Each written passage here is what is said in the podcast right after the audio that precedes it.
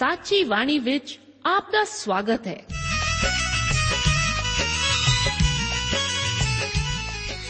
ਪ੍ਰਿय ਸ਼੍ਰੋਤਾ, ਇਹ ਸਾਚੀ ਬਾਣੀ ਕੀ ਹੈ?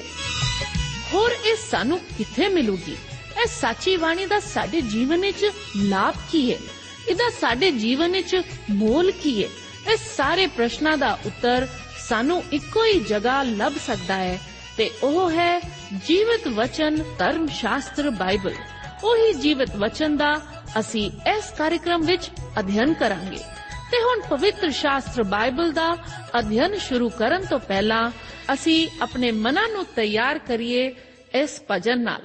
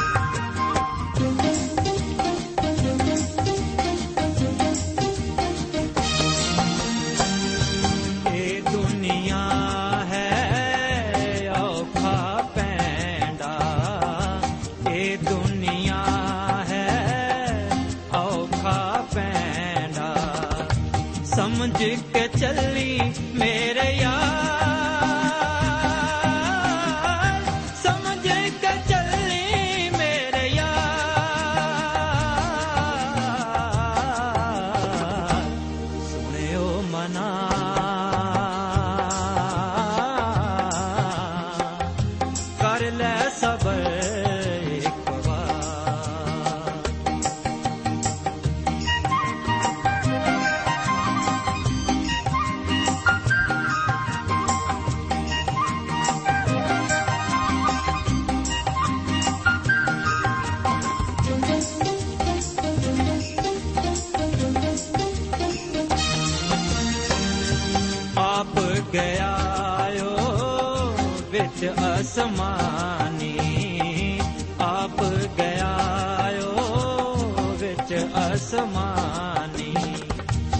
ਜਗਾ ਕਰਨ ਲਈ ਤਿਆਰ। ਜਗਾ ਕਰਨ ਲਈ ਤਿਆਰ।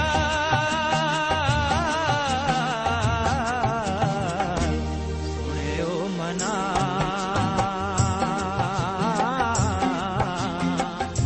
ਕਰ ਲੈ ਸਬਰ।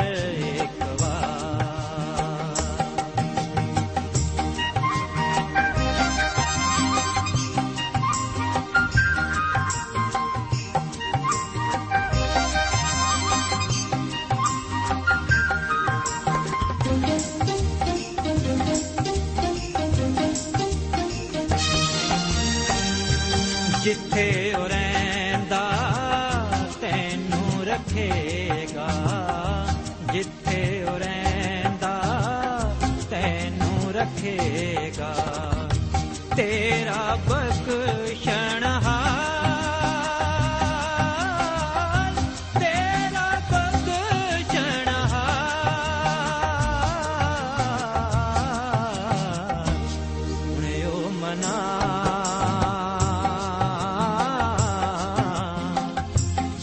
ਕਰ ਲੈ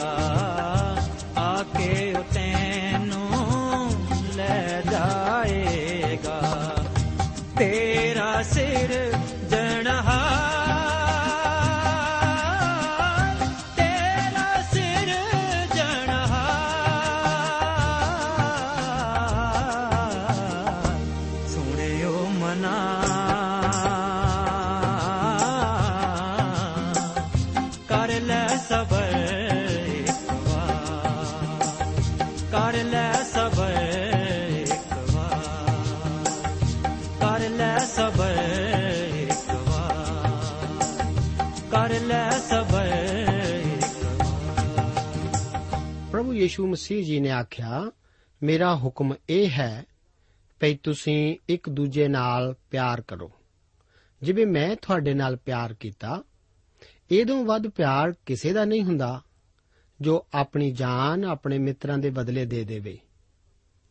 ਜੋ ਤੁਸੀਂ ਉਹ ਕੰਮ ਕਰੋ ਜਿਨ੍ਹਾਂ ਦਾ ਮੈਂ ਤੁਹਾਨੂੰ ਹੁਕਮ ਦਿੰਦਾ ਹਾਂ, ਤਾਂ ਤੁਸੀਂ ਮੇਰੇ ਮਿੱਤਰ ਹੋ।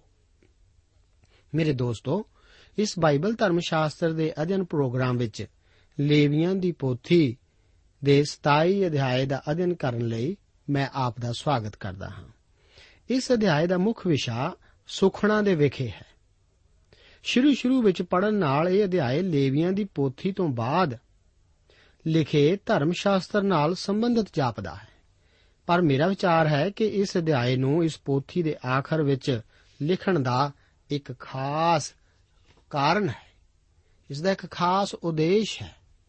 ਅਸੀਂ ਦੇਖਦੇ ਹਾਂ ਕਿ ਇਸੇ ਤਰ੍ਹਾਂ ਯੋਹੰਨਾ ਦੀ ਇੰਜੀਲ ਦੇ 21 ਅਧਿਆਏ ਵਿੱਚ ਮੁਰਦਿਆਂ ਵਿੱਚੋਂ ਜਿੰਦਾ ਹੋ ਕੇ ਪ੍ਰਭੂ ਯੀਸ਼ੂ ਮਸੀਹ ਆਪਣੇ ਚੇਲਿਆਂ ਨੂੰ ਆਪਣੇ ਆਪ ਬਾਰੇ ਪ੍ਰਕਾਸ਼ ਪਾਉਂਦੇ ਹਨ ਅਤੇ ਸੰਸਾਰ ਵਿੱਚ ਉਹਨਾਂ ਨੂੰ ਭੇਜਦੇ ਹਨ। ਫਿਰ ਪ੍ਰਭੂ ਜੀ ਸ਼ਮਾਉਨ ਪਾਤਰਸ ਨੂੰ ਸੰਦੇਸ਼ ਦਿੰਦੇ ਹਨ ਕਿ ਜੇ ਤੂੰ ਮੈਨੂੰ ਪਿਆਰ ਕਰਦਾ ਹੈ, ਤਾਂ ਮੇਰੀਆਂ ਭੇਡਾਂ ਨੂੰ ਚਾਰ। ਇਹ ਸਵੈਸ਼ਾ ਅਨੁਸਾਰ ਹੈ ਅਤੇ ਇਸ ਦਾ ਆਧਾਰ ਪ੍ਰੇਮ ਹੈ। ਇਹੋ ਹੀ ਪਰਮੇਸ਼ਵਰ ਦੀ ਵਿਧੀ ਹੈ। ਇਹਨਾਂ ਸੁਖਣਾ ਬਾਰੇ ਖਾਸ, ਇੱਕ ਖਾਸ ਵਿਸ਼ੇਸ਼ਤਾ ਇਹ ਹੈ ਕਿ ਇਹ ਸਵੈਸ਼ਾ ਅਨੁਸਾਰ ਹਨ। ਇਹਨਾਂ ਤੋਂ ਪਹਿਲਾਂ ਆਗਿਆਵਾਂ, ਵਿਧਾਨਾਂ ਅਤੇ ਨੇਮਾਂ ਦਾ ਜ਼ਿਕਰ ਹੈ। ਇਹ ਇੱਕ ਮਹਾਨ ਦਿਲ ਦੀ ਉੱਤਰਦੇਹੀ ਹੀ ਹਨ। ਇਹ ਇੱਕ ਖਾਸ ਗੱਲ ਹੈ ਕਿ ਪਰਮੇਸ਼ਵਰ ਨਾਲ ਕੀਤਾ ਹਰੇਕ ਵਾਅਦਾ ਜ਼ਰੂਰ ਪੂਰਾ ਕੀਤਾ ਜਾਵੇ।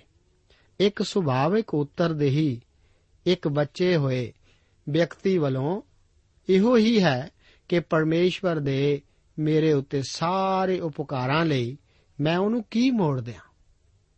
ਪੌਲਸ ਵੀ ਕਹਿੰਦਾ ਹੈ ਕਿ हे ਭਰਾਵੋ, ਆਪਣੀਆਂ ਦੇਹਾਂ ਨੂੰ ਪਰਮੇਸ਼ਵਰ ਲਈ ਇੱਕ ਜ਼ਿੰਦਾ ਬਲੀਦਾਨ ਕਰਕੇ ਚੜਾਵੋ ਹਰ ਇੱਕ ਸਧਾਰਨ ਵਿਅਕਤੀ ਪਰਮੇਸ਼ਵਰ ਲਈ ਕੁਝ ਕਰਨਾ ਚਾਹੁੰਦਾ ਹੈ। ਇੱਕ ਬਚਾਇਆ ਹੋਇਆ ਪਾਪੀ ਪਰਮੇਸ਼ਵਰ ਅੱਗੇ ਕੀ ਭੇਂਟ ਕਰ ਸਕਦਾ ਹੈ? ਇਸ ਅਧਿਆਏ ਵਿੱਚ ਅਸੀਂ ਇਸੇ ਸਵਾਲ ਦਾ ਉੱਤਰ ਪਾਉਂਦੇ ਹਾਂ। ਕਹਾਵਤਾਂ ਉਸ ਦਾ 20 ਅਧਿਆਏ ਤੇ ਉਸ ਦੀ 25 ਆਇਤ ਦੇ ਵਚਨ ਹਨ ਕਿ ਜੇ ਬਿਨਾ ਵਿਚਾਰੇ ਕੋਈ ਆਖੇ, ਇਹ ਵਸਤ ਪਵਿੱਤਰ ਹੈ ਤੇ ਸੁਖਣਾ ਸੁਖ ਕੇ ਪੁੱਛਣ ਲੱਗੇ, ਤਾਂ ਉਹ ਉਸ ਆਦਮੀ ਲਈ ਫਾਹੀ ਹੈ। ਪੁੱਛਣਾ ਤਾਂ ਕਿਸੇ ਕੰਮ ਦੇ ਬਾਰੇ ਉਸ ਨੂੰ ਕਰਨ ਤੋਂ ਪਹਿਲਾਂ ਚਾਹੀਦਾ ਹੈ। ਇਸੇ ਤਰ੍ਹਾਂ ਉਪਦੇਸ਼ਕ ਦੀ ਪੋਥੀ 5 ਅਧਿਆਏ ਉਸ ਦੀ 4 ਤੋਂ ਲੈ ਕੇ 6 ਆਇਤ ਦੇ ਵਚਨ ਹਨ, ਜਦ ਤੂੰ ਪਰਮੇਸ਼ਵਰ ਦੇ ਅੱਗੇ ਸੁਖਣਾ ਸੁਖੇ, ਤਾਂ ਉਹਦੇ ਦੇਣ ਵਿੱਚ ਢਿੱਲ ਨਾ ਲਾ, ਕਿਉਂ ਜੋ ਉਹ ਮੂਰਖਾਂ ਨਾਲ ਪ੍ਰਸੰਨ ਨਹੀਂ ਹੁੰਦਾ? ਜੋ ਸੁਖਣਾ ਤੂੰ ਸੁਖੀ ਹੈ, ਸੋ ਦੇ ਛੱਡ। ਤੇਰੇ ਸੁਖਣਾ ਸੁਖ ਕੇ ਨਾ ਦੇਣ ਨਾਲੋਂ ਨਾ ਹੀ ਸੁਖਣਾ ਚੰਗਾ ਹੈ। ਤੇਰਾ ਮੂੰਹ ਤੇਰੇ ਸਰੀਰ ਤੋਂ ਪਾਪ ਨਾ ਕਰਾਵੇ, ਅਤੇ ਦੂਤ ਦੇ ਅੱਗੇ ਇਹ ਨਾ ਆਖ ਕਿ ਇਹ ਭੁੱਲ ਸੀ। ਪਰਮੇਸ਼ਵਰ ਤੇਰੀ ਆਵਾਜ਼ ਨਾਲ ਕਾਹਨੂੰ ਕੋਪਵਾਨ ਹੋਵੇ ਅਤੇ ਤੇਰੇ ਹੱਥਾਂ ਦਾ ਕੰਮ ਬਰਬਾਦ ਕਰੇ। ਪਰਮੇਸ਼ਰ ਦੇ ਵਚਨ ਵਿੱਚ ਵਾਅਦੇ ਦੀ ਸੁਖਣਾ ਅਤੇ ਤਿਆਗਣ ਦੀ ਸੁਖਣਾ ਦਾ ਜ਼ਿਕਰ, ਨਸੀਰਾਂ ਦੀ ਸੁਖਣਾ ਇਸرائیਲੀ ਕੌਮ ਦੇ ਜੀਵਨ ਵਿੱਚ ਮਿਲਦੀ ਹੈ। ਨਿਆਂਇਆਂ ਦੀ ਪੋਥੀ ਉਸ ਦਾ 11 ਅਧਿਆਇ ਉਸ ਦੇ 30 ਤੋਂ ਲੈ ਕੇ 31 ਆਇਤਾਂ ਵਿੱਚ ਯਫਤਾ ਦੁਆਰਾ ਆਪਣੀ ਧੀ ਦੀ ਹੋਮ ਦੀ ਬਲੀ ਦੇਣ ਦੀ ਸੁਖਣਾ ਦਾ ਜ਼ਿਕਰ ਹੈ। ਅਸੀਂ ਜਾਣਦੇ ਹਾਂ ਕਿ ਮਨੁੱਖੀ ਬਲੀਆਂ ਦੇਣ ਦੀ ਤਾਂ ਪਰਮੇਸ਼ਰ ਵੱਲੋਂ ਸਖਤ ਮਨਾਹੀ ਸੀ। ਉਸ ਨੇ ਆਪਣੀ ਧੀ ਦੀ ਬਲੀ ਤਾਂ ਨਹੀਂ ਦਿੱਤੀ, ਪਰ ਉਸ ਨੇ ਉਸ ਨੂੰ ਪਰਮੇਸ਼ਵਰ ਲਈ ਭੇਂਟ ਕੀਤਾ, ਜਿਸ ਦਾ ਜ਼ਿਕਰ ਨਿਆਂਇਆਂ ਦੀ ਪੋਥੀ 11 ਅਧਿਆਏ ਉਸ ਦੀ 38 ਅਤੇ 39 ਆਇਤੇ ਦੇ ਵਚਨਾਂ ਵਿੱਚ ਹੈ ਕਿ 2 ਮਹੀਨਿਆਂ ਪਿਛੋਂ ਉਹ ਆਪਣੇ ਪਿਓ ਕੋਲ ਆਈ। ਅਤੇ ਉਹਨੇ ਉਸ ਦੇ ਨਾਲ ਉਸ ਸੁਖਣਾ ਅਨੁਸਾਰ ਜੋ ਉਸ ਸੁਖੀ ਸੀ ਕੀਤਾ ਅਤੇ ਉਹ ਪੁਰਖ ਤੋਂ ਅਣਜਾਣ ਰਹੀ। ਭਾਵ ਉਸਨੇ ਵਿਆਹ ਨਹੀਂ ਸੀ ਕੀਤਾ। ਇੱਕ ਇਬਰਾਨੀ ਔਰਤ ਲਈ ਇਹ ਇੱਕ ਭਿਆਨਕ ਗੱਲ ਸੀ।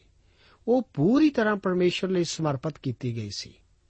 ਉਹਦੀ ਬਲੀ ਨਾ ਦੇ ਕੇ ਉਹ ਯਫਤਾ ਦੁਆਰਾ ਪਰਮੇਸ਼ਵਰ ਲਈ ਭੇਂਟ ਕੀਤੀ ਗਈ ਸੀ। ਇਹ ਇੱਕ ਭਿਆਨਕ ਸੁਖਣਾ ਸੁਖੀ ਗਈ ਸੀ। ਪਰ ਫਿਰ ਵੀ ਉਸ ਨੇ ਇਸ ਨੂੰ ਪੂਰਾ ਕੀਤਾ। ਜੇਕਰ ਸੁਖੀ ਹੋਈ ਸੁਖਣਾ ਪੂਰੀ ਨਾ ਕੀਤੀ ਜਾਵੇ, ਤਾਂ ਇਸ ਵਾਸਤੇ ਇੱਕ ਦੋਸ਼ ਬਲੀ ਅਤੇ ਪਾਪ ਬਲੀ ਦਾ ਦੇਣਾ ਜ਼ਰੂਰੀ ਸੀ। ਮੇਰਾ ਵਿਸ਼ਵਾਸ ਹੈ ਕਿ ਪਰਮੇਸ਼ਵਰ ਆਪ ਦੀ ਸੁਖਣਾ ਬਾਰੇ ਆਪ ਤੋਂ ਹਿਸਾਬ ਲਵੇਗਾ। ਜੇਕਰ ਕਿਸੇ ਸੁਖਣਾ ਪੂਰੀ ਕਰਨ ਦਾ ਇਰਾਦਾ ਨਹੀਂ ਕਰਦੇ, ਤਾਂ ਪਰਮੇਸ਼ਵਰ ਨਾਲ ਆਪਣੇ ਰਿਸ਼ਤੇ ਨੂੰ ਹਲਕਾ ਸੋਚਦੇ ਹੋ, ਤਾਂ ਚੰਗਾ ਹੈ ਕਿ ਆਪ ਇਸ ਉੱਤੇ ਇੱਕ ਹੋਰ ਝਾਤ ਮਾਰੋ। ਮੇਰਾ ਵਿਚਾਰ ਹੈ ਕਿ ਭਾਵੇਂ ਇਹ ਸਵੈ ਇੱਛਾ ਦੇ ਅਨੁਸਾਰ ਹੈ, ਪਰ ਜੇਕਰ ਆਪ ਪਰਮੇਸ਼ਵਰ ਨਾਲ ਕੋਈ ਵਾਅਦਾ ਕਰਦੇ ਹੋ, ਤਾਂ ਇਸ ਨੂੰ ਜ਼ਰੂਰ ਪੂਰਾ ਕਰੋ। ਲੇਵੀਆਂ ਦੀ ਪੋਥੀ, ਉਸ ਦਾ 27 ਅਧਿਆਏ, ਉਸ ਦੀ 1 ਤੋਂ 8 ਆਇਤਾਂ ਵਿੱਚ ਵਿਅਕਤੀਆਂ ਦੀ ਸੁਖਣਾ ਸੁਖਣ ਦਾ ਜ਼ਿਕਰ ਇਸ ਤਰ੍ਹਾਂ ਹੈ। ਯਹੋਵਾ موسی ਨਾਲ ਬੋਲਿਆ, ਕਿ ਇਸرائیਲੀਆਂ ਨਾਲ ਗੱਲ ਕਰ ਅਤੇ ਉਹਨਾਂ ਨੂੰ ਆਖ ਕਿ ਜੋ ਕੋਈ ਮਨੁੱਖ ਸੁਖਣਾ ਸੁਖ ਕੇ ਕਿਸੇ ਨੂੰ ਯਹੋਵਾ ਦੇ ਲਈ ਥਾਪੇ, ਤਾਂ ਤੇਰੇ ਮੁੱਲ ਦੇ ਅਨੁਸਾਰ ਉਹਨਾਂ ਦੀਆਂ ਜਿੰਦਾਂ ਯਹੋਵਾ ਦੇ ਲਈ ਹੋਣਗੀਆਂ। ਅਤੇ ਤੇਰਾ ਮੁੱਲ ਉਸ ਪੁਰਖ ਦੇ ਲਈ ਜੋ 20 ਵਰਿਆਂ ਦਾ ਹੋਵੇ 60 ਵਰਿਆਂ ਤੋੜੀ। ਹਾਂ, ਤੇਰਾ ਮੁੱਲ 50 ਰੁਪਏ ਚਾਂਦੀ ਦੇ ਪਵਿੱਤਰ ਅਸਥਾਨ ਦੇ ਸ਼ਕਲ ਅਨੁਸਾਰ ਹੋਵੇਗਾ। ਅਤੇ ਜੇ ਇਸਤਰੀ ਹੋਵੇ, ਤਾਂ ਤੇਰਾ ਮੁੱਲ 30 ਰੁਪਏ ਹੋਵੇ। ਅਤੇ ਜੇ ਉਹ 5 ਵਰਿਆਂ ਤੋਂ ਲੈ ਕੇ 20 ਵਰਿਆਂ ਤੋੜੀ ਹੋਵੇ, ਤਾਂ ਤੇਰਾ ਮੁੱਲ ਪੁਰਖ ਦਾ 20 ਰੁਪਏ ਅਤੇ ਇਸਤਰੀ ਦਾ 10 ਰੁਪਏ ਹੋਵੇ। ਅਤੇ ਜੇ ਉਹ 1 ਮਹੀਨੇ ਤੋਂ ਲੈ ਕੇ 5 ਵਰਿਆਂ ਤੋੜੀ ਹੋਵੇ, ਤਾਂ ਤੇਰਾ ਮੁੱਲ ਪੁਰਖ ਦਾ ਚਾਂਦੀ ਦੇ 5 ਰੁਪਏ ਅਤੇ ਤੇਰਾ ਮੁੱਲ ਇਸਤਰੀ ਦਾ ਚਾਂਦੀ ਦੇ 3 ਰੁਪਏ ਹੋਵੇ। ਅਤੇ ਜੇ ਉਹ 60 ਵਰਿਆਂ ਤੋਂ ਉੱਪਰ ਹੋਵੇ, ਜੇ ਉਹ ਪੁਰਖ ਹੋਵੇ ਤਾਂ ਤੇਰਾ ਮੁੱਲ 15 ਰੁਪਏ, ਅਤੇ ਇਸਤਰੀ ਹੋਵੇ ਤਾਂ 10 ਰੁਪਏ ਹੋਵੇਗਾ। ਪਰ ਜੇ ਉਹ ਤੇਰੇ ਮੁੱਲ ਨਾਲੋਂ ਕੁਝ ਘੱਟ ਹੋਵੇ, ਤਾਂ ਉਹ ਜਾਜਕ ਦੇ ਅੱਗੇ ਆਵੇ ਅਤੇ ਜਾਜਕ ਉਸ ਦਾ ਮੁੱਲ ਠਹਿਰਾਵੇ। ਸੁਖਣਾ ਵਾਲੇ ਦੀ ਸਮਰੱਥਾ ਦੇ ਅਨੁਸਾਰ ਜਾਜਕ ਉਸ ਦਾ ਮੁੱਲ ਠਹਿਰਾਵੇ। ਇੱਥੇ ਅਸੀਂ ਦੇਖਦੇ ਹਾਂ ਕਿ ਕੋਈ ਮਨੁੱਖ ਕਿਸੇ ਬਹੁਮੁੱਲੀ ਵਸਤੂ ਨੂੰ ਯਹੋਵਾ ਲਈ ਅੱਡ ਕਰੇ ਜੇਕਰ ਥਾਪੇ, ਤਾਂ ਇਹ ਇੱਕ ਸੁਖਣਾ ਹੈ।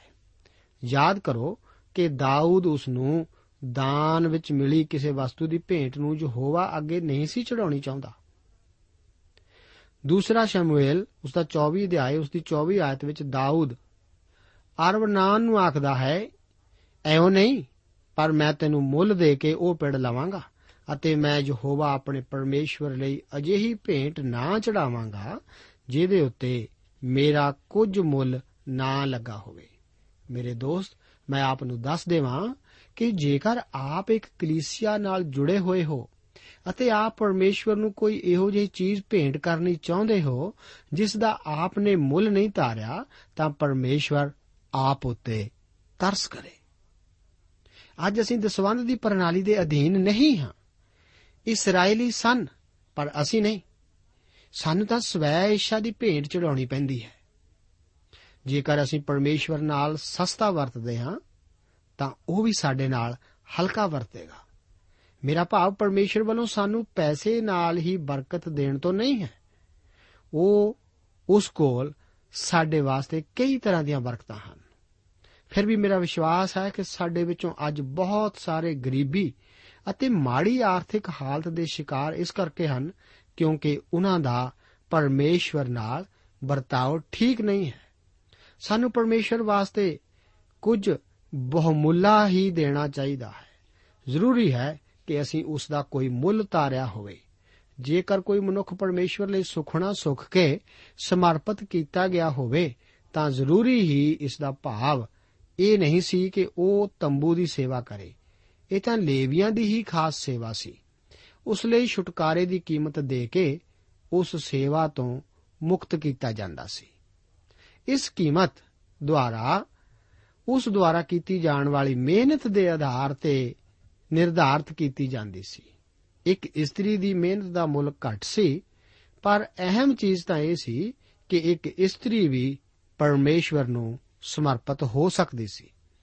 ਇਸੇ ਤਰ੍ਹਾਂ ਜਫਤਾ ਦੀ ਧੀ ਵੀ ਇੱਕ ਮਨੁੱਖੀ ਬਲੀ ਨਾ ਦੇ ਕੇ ਅਣਵਿਆਹੀ ਰਹੀ ਅਤੇ ਪਰਮੇਸ਼ਵਰ ਨੂੰ ਸੁਖੀ ਗਈ ਸੀ। ਹੰਨਾ, ਛੋਟੇ ਸ਼ਮੂਏਲ ਨੂੰ ਪਰਮੇਸ਼ਵਰ ਅੱਗੇ ਧੰਨਵਾਦ ਦੀ ਭੇਂਟ ਵਜੋਂ ਆਪਣੀ ਸੁਖਣਾ ਦਾ ਮੁੱਲ ਧਾਰਨ ਲਈ ਲਿਆਈ ਸੀ। ਉਸਨੇ ਆਪਣੀ ਸੁਖਣਾ ਪੂਰੀ ਕੀਤੀ।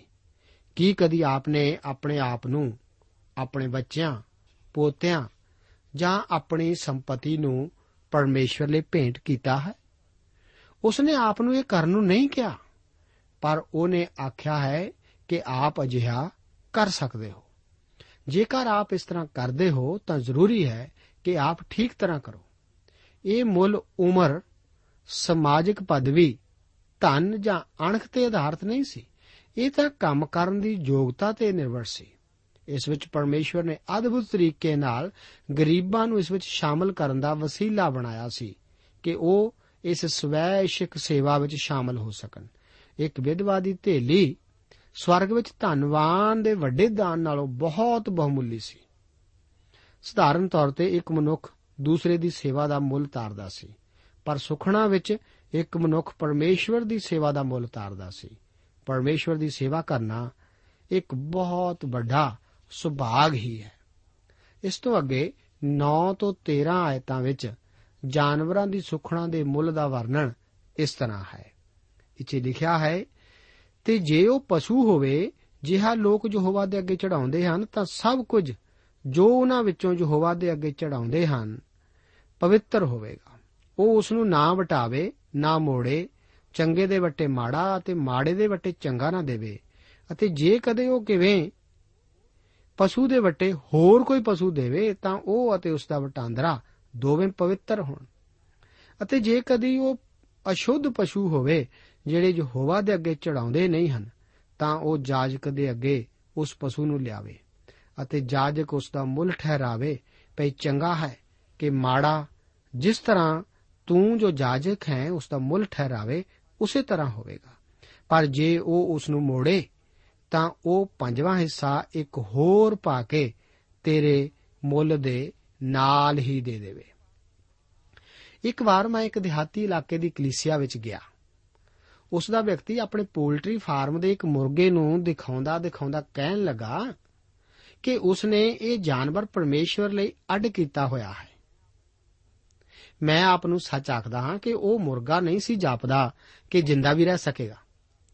ਮੈਨੂੰ ਸ਼ੱਕ ਹੋਇਆ ਕਿ ਇਹੋ ਹੀ ਕਾਰਨ ਹੋ ਸਕਦਾ ਹੈ ਕਿ ਉਸਨੇ ਇਹ ਮੁਰਗਾ ਪਰਮੇਸ਼ਵਰ ਲਈ ਅੱਡ ਕੀਤਾ ਹੋਵੇ।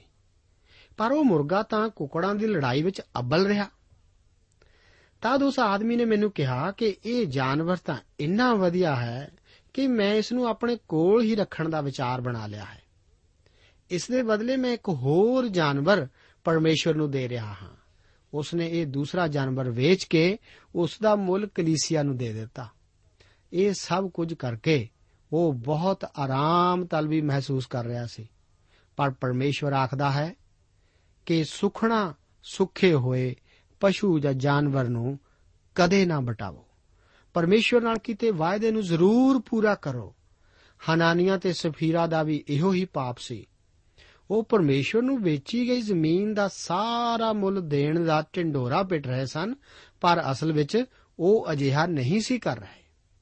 ਪਤਰਸ ਆਖਦਾ ਹੈ, ਜਦੋਂ ਇਹ ਉਹਨਾਂ ਦਾ ਸੀ ਤਾਂ ਉਹ ਸਭ ਆਪਣੀ ਇੱਛਾ ਅਨੁਸਾਰ ਕਰ ਸਕਦੇ ਸਨ। ਪਰ ਹੁਣ ਤਾਂ ਉਹ ਇਸ ਸੁਖਣਾ ਵਿੱਚੋਂ ਹੀ ਕੁਝ ਰੱਖ ਰਹੇ ਸਨ। ਪਰਮੇਸ਼ਵਰ ਸਾਡੀਆਂ ਸੁਖਣਾ ਦਾ ਹਿਸਾਬ ਜ਼ਰੂਰ ਲਵੇਗਾ। ਜੋ ਕੁਝ ਆਪਨੇ ਵਾਅਦਾ ਕਰਕੇ ਅਜੇ ਨਹੀਂ ਦਿੱਤਾ, ਇਹ ਅਜੇ ਵੀ ਉਸ ਕੋਲ ਲਿਖਿਆ ਹੋਇਆ ਹੈ। ਅਸੀਂ ਸੱਚਾਈ ਦੇ ਪਰਮੇਸ਼ਵਰ ਨਾਲ ਵਰਤ ਰਹੇ ਹਾਂ। ਹੋਰ ਤਾਂ ਹੋਰ ਇੱਕ ਅਸ਼ੁੱਧ ਪਸ਼ੂ ਦੀ ਸੁਖਣਾ ਦੇ ਛੁਟਕਾਰੇ ਦੇ ਮੁੱਲ ਨਾਲ ਵੀ ਉਸ ਦਾ ਪੰਜਵਾਂ ਹਿੱਸਾ ਜੁਰਮਾਨੇ ਵਜੋਂ ਦਿੱਤਾ ਜਾਂਦਾ ਸੀ। ਅੱਗੇ 14 ਅਤੇ 15 ਆਇਤਾਂ ਵਿੱਚ ਘਰਾਂ ਨੂੰ ਪਵਿੱਤਰ ਕਰਨ ਦੀ ਸੁਖਣਾ ਨਾਲ ਸੰਬੰਧਿਤ ਹੈ। ਇੱਥੇ ਲਿਖਿਆ ਹੈ, ਜਾਂ ਕੋਈ ਮਨੁੱਖ ਆਪਣਾ ਘਰ ਯਹੋਵਾ ਦੇ ਅੱਗੇ ਪਵਿੱਤਰ ਬਣਾਉਣ ਲਈ ਅਰਪੇ, ਤਾਂ ਜਾਜਕ ਉਸ ਦਾ ਮੁੱਲ ਠਹਿਰਾਵੇ, ਭਈ ਚੰਗਾ ਹੈ ਜਾਂ ਮਾੜਾ, ਅਤੇ ਜਿਹਾ ਜਾਜਕ ਉਸ ਦਾ ਮੁੱਲ ਠਹਿਰਾਵੇ, ਤਿਹਾ ਹੀ ਰਹੇ। ਅਤੇ ਜੇ ਉਹ ਅਰਪਣ ਵਾਲਾ ਕਿਵੇਂ ਆਪਣਾ ਘਰ ਮੋੜ ਲਵੇ, ਤਾਂ ਉਹ ਤੇਰੇ ਮੁੱਲ ਦਾ ਪੰਜਵਾਂ ਹਿੱਸਾ ਰੋਕੜ ਦਾ ਹੋਰ ਪਾ ਕੇ ਦੇਵੇ ਅਤੇ ਉਹ ਉਸੇ ਦਾ ਹੋਵੇਗਾ। ਕਿਸੇ ਵੀ ਮਨੁੱਖ ਦਾ ਉਸ ਦੇ ਘਰ ਉਸ ਦੀ ਸਭ ਤੋਂ ਪਵਿੱਤਰ ਭੌਤਿਕ ਸੰਪਤੀ ਹੈ। ਉਹ ਇਸ ਨੂੰ ਪਰਮੇਸ਼ਰ ਅੱਗੇ ਅਰਪਣ ਕਰ ਸਕਦਾ ਸੀ। ਮੇਰਾ ਵਿਚਾਰ ਹੈ ਕਿ ਇੱਕ ਮਸੀਹੀ ਘਰ ਅਤੇ ਮਸੀਹਾਂ ਦੇ ਬੱਚੇ ਪਰਮੇਸ਼ਵਰ ਨੂੰ ਸਮਰਪਿਤ ਹੋਣੇ ਚਾਹੀਦੇ ਹਨ। ਇੱਕ ਮਨੁੱਖ ਆਪਣੇ ਘਰ ਵਿੱਚ ਰਹਿਣਾ ਜਾਰੀ ਰੱਖਦਾ ਹੋਇਆ ਪਰਮੇਸ਼ਵਰ ਨੂੰ ਇਸ ਦਾ ਮਾਲਕ ਹੋਣ ਦੀ ਤਰ੍ਹਾਂ ਕਿਰਾਇਆ ਦੇਣਾ ਸ਼ੁਰੂ ਕਰ ਸਕਦਾ ਹੈ। ਅਜਿਹਾ ਨਾ ਕਰਨ ਨਾਲ ਉਸ ਨੂੰ ਛੁਡਾਉਣ ਵੇਲੇ ਪੰਜਵਾਂ ਭਾਗ ਇਸ ਵਿੱਚ ਜੋੜਨਾ ਪੈਂਦਾ ਸੀ।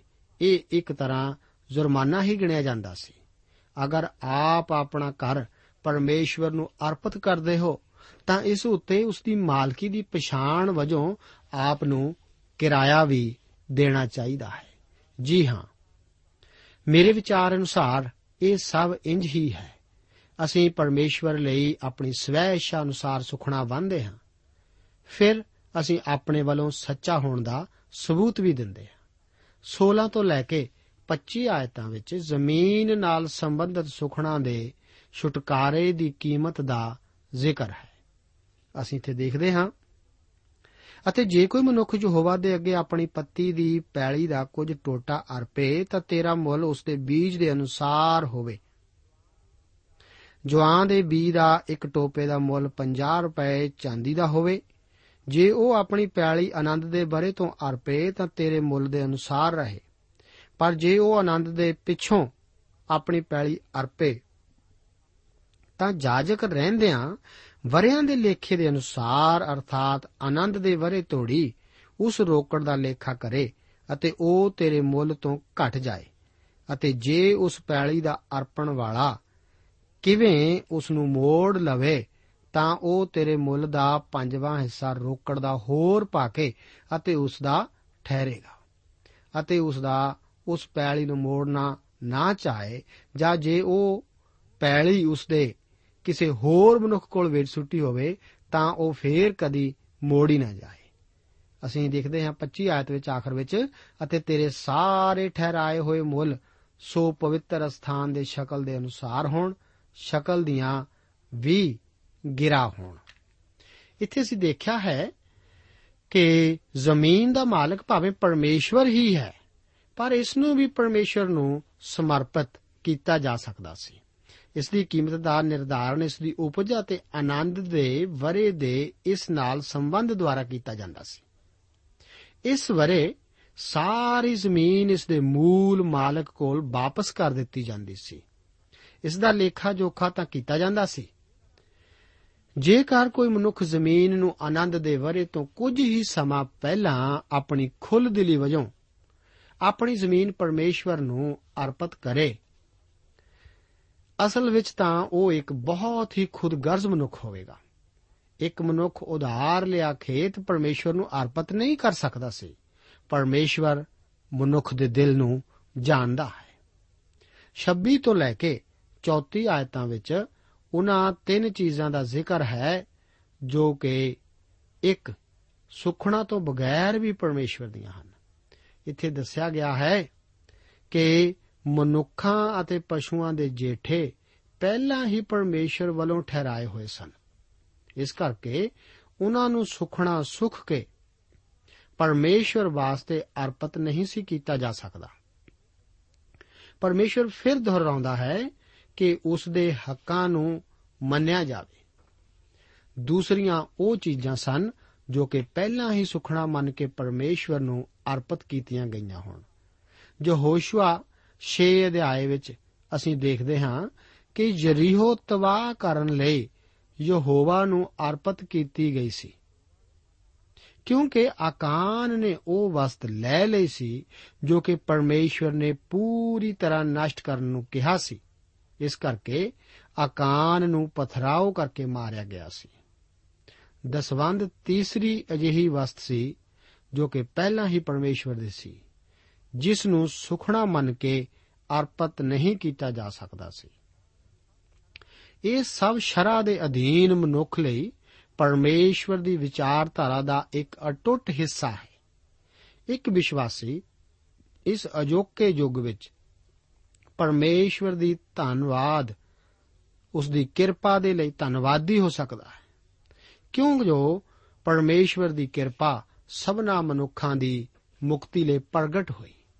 ਅਤੇ ਸਾਨੂੰ ਧਾਰਨਾ ਦਿੰਦੀ ਹੈ ਕਿ ਅਸੀਂ ਅਭਗਤੀ ਅਤੇ ਸੰਸਾਰੀ ਵਿਸ਼ਿਆਂ ਤੋਂ ਮਨ ਫੇਰ ਕੇ ਇਸ ਵਰਤਮਾਨ ਯੁੱਗ ਵਿੱਚ ਸੁਰਤ, ਧਰਮ ਅਤੇ ਭਗਤੀ ਨਾਲ ਉਮਰ ਬਤੀਤ ਕਰੀਏ ਅਤੇ ਉਸ ਸ਼ੁਭ ਆਸ ਦੀ ਅਤੇ ਆਪਣੇ ਮਹਾ ਪਰਮੇਸ਼ਵਰ ਅਤੇ ਮੁਕਤੀ ਦਾਤਾ ਯੀਸ਼ੂ ਮਸੀਹ ਦੇ ਤੇਜ ਦੇ ਪ੍ਰਗਟ ਹੋਣ ਦੀ ਉਡੀਕ ਰੱਖੀਏ। ਜਿਨੇ ਆਪਣੇ ਆਪ ਨੂੰ ਸਾਡੇ ਲਈ ਦੇ ਦਿੱਤਾ। ਭਈ ਸਾਰੇ ਕੁਧਰਮ ਤੋਂ ਸਾਡਾ ਨਿਸਤਾਰਾ ਕਰੇ ਅਤੇ ਖਾਸ ਆਪਣੇ ਲਈ ਇੱਕ ਕੌਮ ਨੂੰ ਪਾਕ ਕਰੇ ਜੋ ਸ਼ੁਭ ਕਰਮਾਂ ਵਿੱਚ ਸਰਗਰਮ ਹੋਵੇ। ਪ੍ਰਭੂ ਆਪ ਨੂੰ ਇਹਨਾਂ ਵਚਨਾਂ ਨਾਲ ਬਰਕਤ ਦੇਵੇ।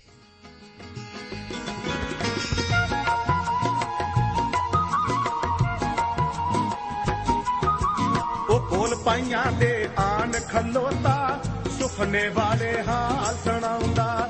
ਕੋਲ ਪਾਈਆਂ ਦੇ ਆਨ ਖਲੋਤਾ, ਸੁਪਨੇ ਵਾਲੇ ਹਾਲ ਸੁਣਾਉਂਦਾ। ਯਾਰਾ ਤਾਰੇ ਸਜਦਾ ਕਰਦੇ, ਯਾਰਾ ਤਾਰੇ ਸਜਦਾ ਕਰਦੇ ਚੰਦਰਮੇ ਦਾ ਹਾਲ ਸੁਣਾਉਂਦਾ। ਦੱਸਦਾ ਸੀ ਜਦੋਂ ਯੂਸਫ ਖਾਪਾ ਭਾਈਆਂ ਨੂੰ ਇਤਬਾਰ ਨਹੀਂ ਆਉਂਦਾ। ਦੱਸਦਾ ਸੀ ਜਦੋਂ ਯੂਸਫ ਖਾਪਾ ਭਾਈਆਂ ਨੂੰ ਇਤਬਾਰ ਨਹੀਂ ਆਉਂਦਾ।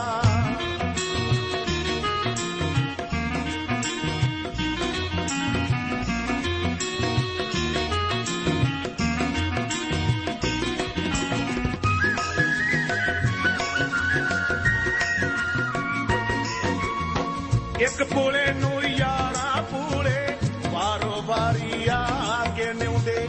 ਇੱਕ ਪੂਲੇ